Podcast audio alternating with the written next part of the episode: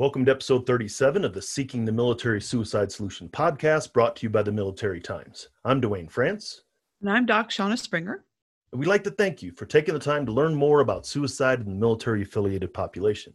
Check out all the shows, search for STMSS in the Google Play or Apple App Store, and you can download an app which will allow you to listen to all the episodes, check out the show notes, and share the episodes with somebody who you think might want to hear it.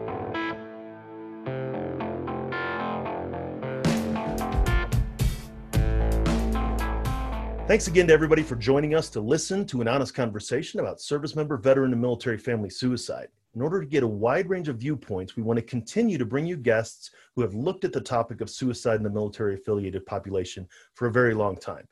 Today's guest is certainly an experienced researcher when it comes to this topic. Shauna, what can you tell us about our guest? Yeah, so Pete Gutierrez, PhD, is a licensed clinical psychologist at the VA VISN 19 MIRECC and a professor in the psychiatry department at the University of Colorado School of Medicine. He's been studying suicide focused on screening, assessment, and intervention for 20 years. He also has a clinical background, and he shared a story that shows his heart in this work, which was this. He said, after several years of therapy with a veteran who had PTSD, suicide risk, and depression, I thought we'd gotten to a place of true safety. We had addressed many of the issues that were causing that veteran to want to die, and that veteran made a near lethal suicide attempt. After a late afternoon appointment with me, they called my office to thank me for my help, tell me it wasn't my fault, they couldn't be fixed, and to say goodbye. After hanging up, they shut off their cell phone and I couldn't reach them. I rallied suicide prevention resources, called their family members until I reached someone, and eventually they were found by EMS. They survived. We doubled down on our clinical work, and they never made another attempt. That terrible afternoon increased my empathy for people struggling with suicide, but it also helped me better relate to those who care about and try so hard to help those who see suicide as the only solution to their problems. I appreciate having Pete on the show. Uh, as you mentioned before we started recording, Pete and I know each other well, have worked together in a number of different settings, and and he is one of my personal go-to folks whenever I have questions, and also a lot of the work that he does that he speaks about in the show. I definitely hope that uh, people will get something great out of this conversation. Let's get back into it and come back afterwards to pull out some of the key points.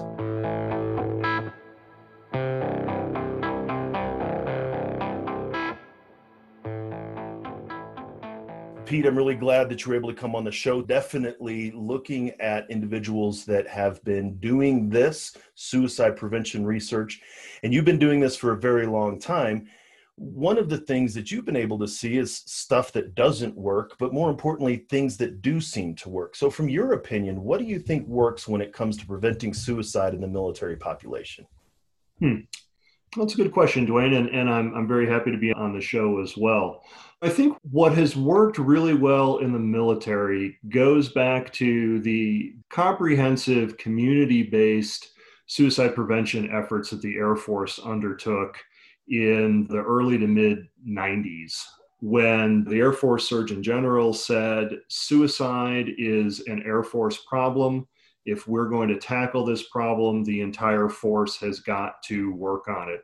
And so it was both a top down and a bottom up approach. And what the Air Force did was to say, we need to look at our entire community and what's happening in our community that's driving suicide risk, what's protective against suicide, how do we strengthen those things that are protective and address the things that, that increase risk. And so they took a concept that's that's familiar to anyone who's ever worn the uniform, and that is you've got your battle buddies, or in the Air Force, you've got your wingman, and you are responsible for your wingman. And they applied that to suicide prevention, and they gave people the training and the tools that they needed to recognize when someone was in distress and to ask them the right questions. To start off by saying, hey, it seems like something's not going so well for you. How are you doing? Introducing that, and then to ask specifically about suicide. So they trained bottom up and top down. And so all the leaders were told, you're responsible for everybody in your unit, obviously, and that applies to suicide prevention as well. And then they they strengthened the clinical capacity to deal with that. They also looked at problems within the community that drive suicide risk so substance use domestic violence other things like that and created the supports around those issues as well and it ended up being an incredibly effective program. So, for a period of time when the program was fully implemented, fully supported, suicides within the Air Force went down 30 or 40%. And then things changed and there was less support for the program. So, I think what that experience really shows is that whether we're talking about within the military or in civilian populations, suicide prevention needs to be a community based effort. And it really requires local knowledge of that community, which is why here in Colorado, uh, for the last, boy, five years, I guess, we've been involved with something called the Colorado National Collaborative, which I know you're very familiar with. And this is a collaboration between the Colorado Department of Public Health and Environment's Office of Suicide Prevention, a whole range of state agencies, the University of Colorado Anschutz Medical Campus, the School of Public Health, Colorado State, other universities, the VA, where I work, and specifically the Rocky Mountain Mental Illness Research and Education Clinical Center, or the MIRECC, which is one of our primary research centers, and our focus is on suicide prevention, but also partnering with the Substance Abuse and Mental Health Services Administration, the Centers for Disease Control and Prevention, uh, the Suicide Prevention Resource Center that's run out of the Educational Development Center in Waltham, Massachusetts, the University of Rochester and their Injury Prevention Control Research Center. And what we have done in Colorado is at the county level, we identified six counties with the highest burdens of suicide in the state. And it worked out well that it's a mix of front range counties and western slope counties, urban areas, rural areas. And we started talking with the local community folks who were involved in suicide prevention in each of those counties and started building out their coalitions and then talking with them on a regular basis about what does the science say about suicide prevention? What are the resources that you need in your community to effectively address the problems that are driving suicide in your community? And so this has been something that we have been working on like i said for about five years building out the infrastructure, figuring out what are the evidence-based practices that that should be used in each community, because of course each one is a little different. And then how are we going to evaluate this? Because what we want to demonstrate is if we can effectively reduce suicide rates in those six counties, we can take what we learned there, expand it statewide, and if it works for the entire state, then we have a model that we can share with all the other states and say, hey, we we may have figured out how to tackle suicide. Which is a, big lift, obviously. And, and that idea of, for example, using your example of the Air Force, the Air Force had the capacity to tell the people down on the community level, right? So the Department of the Air Force was able to go to Tinker Air Force Base and say, you will do this. And the people at Tinker Air Force Base probably had something that was different than Pope Air Force Base or, or Minot, North Dakota, for example. But translating that. As a researcher looking at that how do you translate that from the military when they have the resources at both the strategic level and the operational level where that may not be there in the community where yes the resources are there ostensibly at the strategic level but maybe less so at the operational level?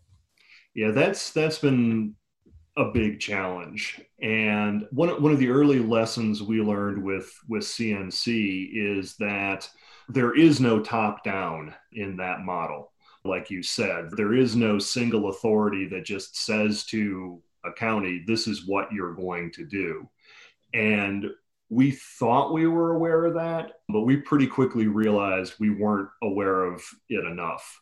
And there was a now kind of infamous meeting that we had here in Denver uh, a couple of years ago where we brought the community partners in, and it was supposed to be kind of this two day launch kind of workshop. And it got derailed very quickly because we we being the the state and national partners realized there was far too much of this. We're the experts. We know what ought to be done. And and we weren't talking with the community partners enough. And we very quickly adjusted. I mean literally at the end of the first day of this two day meeting the leadership got together and completely reworked the plan for the second day. And since then things have gone much better. And and so what one of the challenges that that highlighted is needing to be able to work from the bottom up in communities and providing the resources and the connections that are helpful for a local suicide prevention coalition to talk with the mayor's office with the county commissioners with with the leadership at the local level to figure out in each community what resources exist, what are potential sources to bring in additional resources. And so, so it's been much more of this helping to make connections, helping to support the conversations, providing the research and the data that say, well, this is what the picture is in this county of what suicide looks like, because we've got state data that can drill down to the county level to inform that and then saying and this is what we know from the science about what can be effective. So what can we do in this county to support implementing those particular interventions where do the resources exist or how do we access the additional resources that we need so it's been a lot of not just coalition building in terms of forging relationships between individuals and different agencies but also finding the resources and bringing the resources to bear, which often is a conversation with city or county leadership that says, hey, we need more money. And those of you who control the purse strings, here's why we need it. And this is what it's going to cost. And what can you do?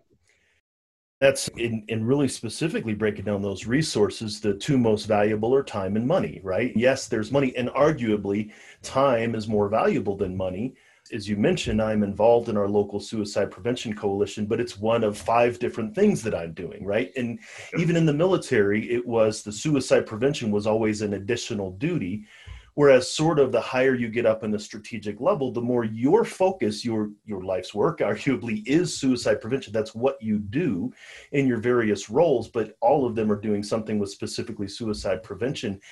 It, it's almost as if the farther down we get into the community, the less specificity or even the less framework that we have to be able to support what we need to do. Mm-hmm. No, I, I agree, and I think something else we really learned over the years from from the CNC effort is that there's a lot of expertise at the local level. And that doesn't necessarily mean that there are suicide prevention research experts or scientists in every county in the state. But what it means is there are plenty of people who care about suicide prevention who are experts on their communities and who are experts on how do we support the people in our community who are struggling, right? Because anybody can play and should play an active role in suicide prevention, right? Anybody can learn the skills that are necessary to say to a neighbor, to someone at their church, to someone at their kid's school, Are you okay? I know you lost your job, right? And I know that things are really hard, right? And it's you're having your opportunities to find another job are they're not there. And I understand that when people lose their job and when they're struggling to find another one and they're feeling really, you know, down and and depressed and and hopeless, sometimes people think about suicide when that happens. And you can learn to say to a neighbor, are you thinking about suicide? And it doesn't mean you have to be a clinician who can then start some kind of treatment to, to directly intervene. But anybody can ask about suicide and then listen to what the person has to say. Because sometimes what the person needs in the moment is just someone who's going to listen to them. They're not they're not to the point where they're actively planning to kill themselves. They're feeling lost, they're feeling hopeless, they feel like no one understands. And if they have someone who can listen to them and someone who knows enough to say, I'm not the expert, I can't necessarily help fix what's going on, but I do know that there's this agency in our community that's providing assistance for finding jobs or that there, here, there's a crisis line and here's the crisis line phone number. That's not that hard to learn. There are ways to learn that that are effective. And the more people in any given community who have those skills, the safer the whole community is. And again, going back to your example of the Air Force, is as the training was provided at the lowest level, that operations NCO or that flight commander, they knew that they weren't a clinician, but they had those resources metaphorically and probably even literally in their hip pocket, right? That they were able to say to send people there.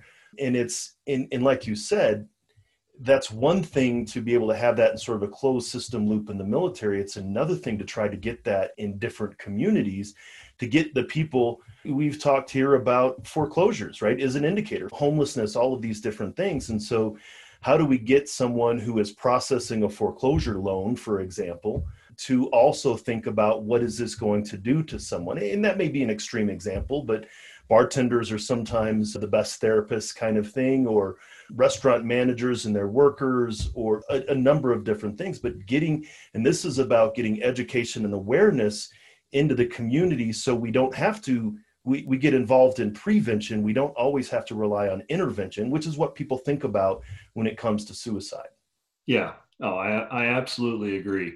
And and there have been lots of creative solutions to that education awareness piece over the years. You mentioned bartenders. There was this ingenious campaign that happened in i think it was in ireland. This is maybe 15 years ago or so, where the, the local crisis line had, I don't know, tens of thousands of coasters made up that had the crisis line phone number on, on it. And they handed them out to all the pubs in the community. And so the bartenders started putting out these coasters instead of the ones that had been using. So not only were the patrons seeing the crisis line information every time they picked their pint glass up and set it back down, but it was also reminding the bartenders that that resource existed within their community. And I mean, it wasn't a formal training or anything, but it's not rocket science to come up with things like that. It doesn't take someone with a PhD and tons of research experience to think of solutions like that any coalition in any community who's thinking about the problem of suicide and being a little bit creative can come up with those kinds of solutions that could potentially save lives through something no more complicated than a coaster in a pub. Is that something that could be a gap? Is that uh, people are thinking that suicide prevention is the role of me as a clinician or you as a researcher or these professionals, right? This is something that belongs in the hands of someone other than me, and and I don't know what to do. Absolutely, absolutely. And taking off my VA hat and putting on a different hat that I, I acquired fairly recently. I, I also now work for a company called LivingWorks Education. And LivingWorks is probably best known in, in the community for our ASIST training. So, applied suicide intervention skills training.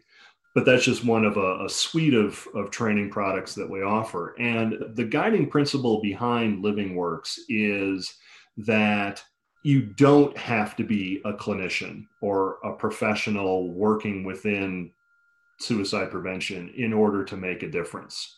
That everybody can learn the basic skills to ask about suicide and to listen to what the person has to say and to know that it's not up to you to intervene.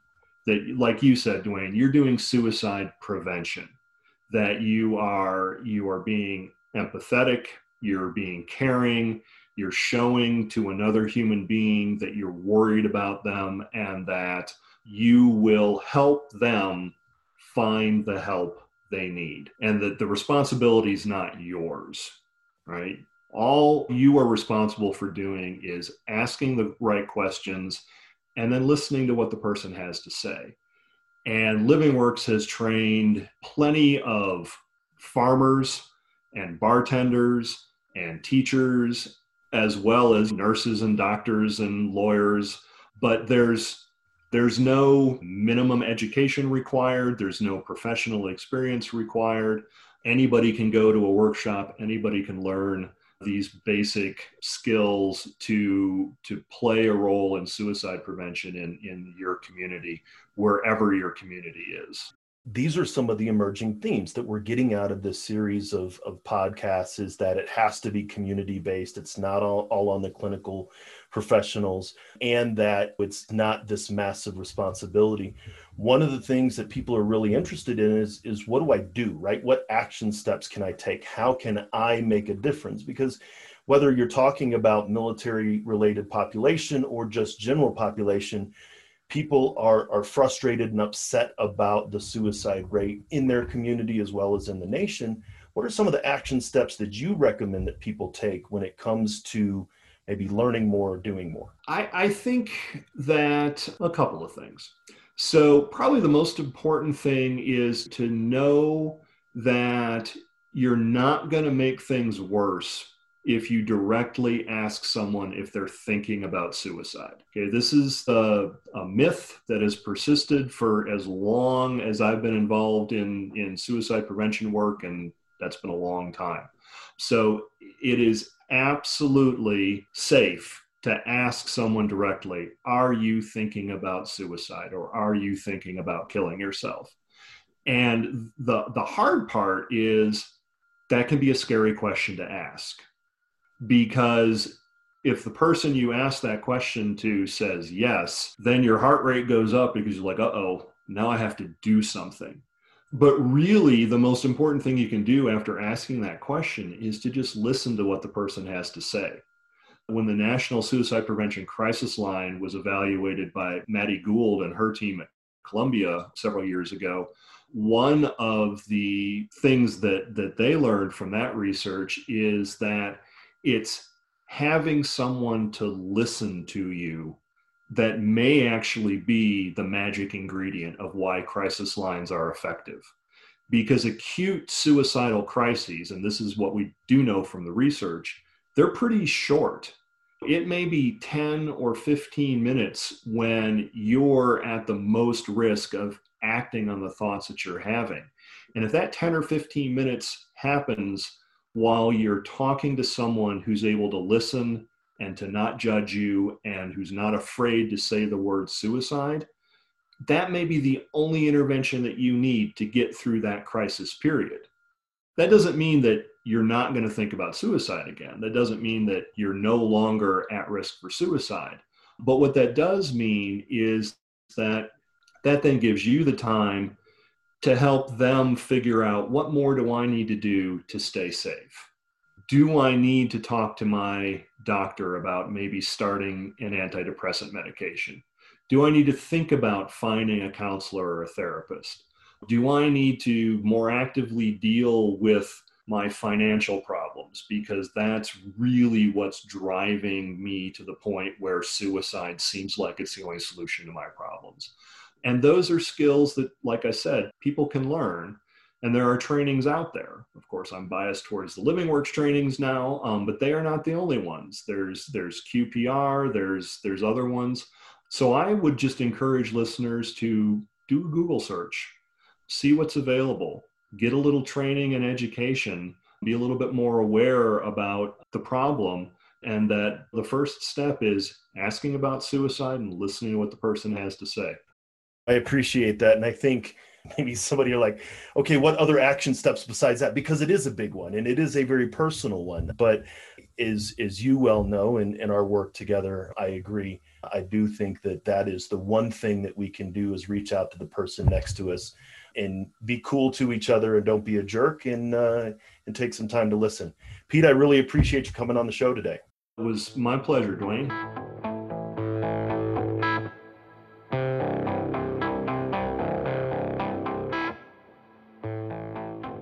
Dr. Gutierrez brings a long history of research and, as you mentioned, practice in the topic of suicide prevention in the military affiliated population. Yeah, I was so refreshed to hear his willingness to openly acknowledge one of the potential risks of expertise. He's been at this for 20 years. He has well established credentials. But he talked about in this interview the idea that sometimes experts can feel assured of their knowledge and fail to respect the wisdom of those who are most directly impacted. So, what does right look like in practice when well established experts respect those with that lived experience? It looks like them asking questions What are the biggest challenges you face right now in your community? And how can we support you best? So, what does right look like? It's the extension of empathy and respect at scale. It is coming alongside people and being an eloquent listener. It is designing evidence informed strategies that are adapted to the challenges and opportunities at hand. No, that's that's absolutely right. That puts me in mind of a question that I often get as a combat veteran who is a mental health counselor about how I manage that, say, in a therapeutic session. And and I will get veterans who will start to talk about some incident that occurred while they were deployed, and then they'll stop and say, "Oh, but you know what it was like because you were there." And then I say, I know what happened to me and I know how I felt about it, but I need to know how you feel about it. And so I think that, and this is the case, is that some people with lived experience may be able to, may, like you said, rely on that expertise and miss an opportunity to understand that the person that we're working with is the expert on themselves. That is very much true. Experts sometimes come in and they believe they know what they know, but you're absolutely right. We think just because somebody served in the military, they're culturally competent. There is actually a risk that somebody would project their own experience into the experience of one of the patients they're serving. And that's equally unhelpful. So it really is about people that are healers really setting aside what they think they know and being eloquent listeners. The other point that I wanted to pull out is that Pete mentioned that there's not just one solution for suicide. And he highlighted this specific, very creative, low cost initiative run out of Ireland with the coasters that were placed in the pubs. And this is a great example of what can happen when we listen to outside the box ideas. As we tape this episode, I'm reflecting on September, as National Suicide Prevention Awareness Month. Chris Jochimik, a retired Air Force veteran, recently posted a comment on my LinkedIn about the warrior reunions I've been attending and supporting for the last few. This is what he said September is Suicide Prevention Month. We spend a lot of time talking about the lack of progress for vets. Vets have succeeded in many ways. We must end the broken veteran stereotype. Here's a story of veterans working to protect each other from a different kind of epidemic for which there is no single cure. And to this and to Pete's point, I would say Chris and Pete are absolutely spot on. I would stand with Chris here in firmly but politely calling BS on any message that says we still don't know how to prevent veteran suicide. Through my longtime partnerships with warriors, we've identified powerful ways to prevent tragic outcomes. Build deep trust with any veteran, and you've just developed the best expert with the most insight on how to save their own life. They will tell you what they need. And when you meet that need in that trusted relationship, they will stay connected to hope. We don't know everything, and we definitely don't control all outcomes, but there are strategies that work. And figuring this out begins with humility and willingness to listen. Oh, that's absolutely correct. And and I've come to as we're over halfway through this this project that we're working on is that the title of the show is a little bit of a misnomer because there is no single solution to the suicide epidemic. And so we're seeking the military suicide solution, but there is no the solution. And at the same time, there are solutions. And I think this is where we need to really change how we're thinking about this is that we want the one intervention that works and no single intervention works. And it's a combination that will work with different individuals or with the same individual at different times. Yeah, I talked to somebody yesterday who was really interesting. She's a marine artist who travels around the country and she shares her art and teaches people how to use art to heal. And in our conversation, she talked about how for her, it was being on the road, doing art, just these different things that she's combining that are her wellness plan that's working really well for her. And so you're right, there's no like central code that if we crack it, we're going to be able to know the solution for everybody. But there are lots of things that work, and individuals can help us figure out what that is for them. Uh, that's true, and and I think that Pete, with his his many years of experience in this, and he has seen that, and I know personally that Pete is just as frustrated about this as many of the rest of us are. So I was glad we were able to have him come on the show. We appreciate everybody taking the time to check it out. Make sure to take a look at the show notes, which you can find at veteranmentalhealth.com forward slash STMSS37, or by downloading the app by searching STMSS in the Apple app or Google Play stores. In the show notes, you can get links to everything we talked about in this episode, as well as finding the show on militarytimes.com.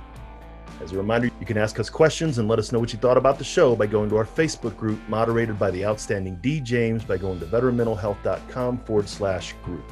You can find out more about the work that Shauna is doing by checking out her latest book, Warrior How to Support Those Who Protect Us, and the work that I'm doing by checking out my latest book, Military in the Rearview Mirror Mental Health and Wellness in Post Military Life. Both are available on Amazon, and we'll have links to them in the show notes. Just a reminder that the guests and reflections on this show are for informational purposes only and should not be considered professional advice. While Duane and I are mental health professionals, we are not your mental health professionals. We always recommend that you discuss these things with a licensed clinician.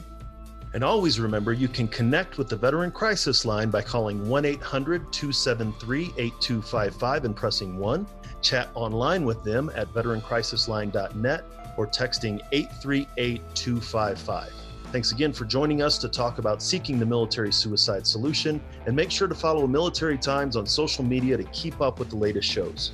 Join us next time for another great episode. And until then, remember, you're not alone, ever.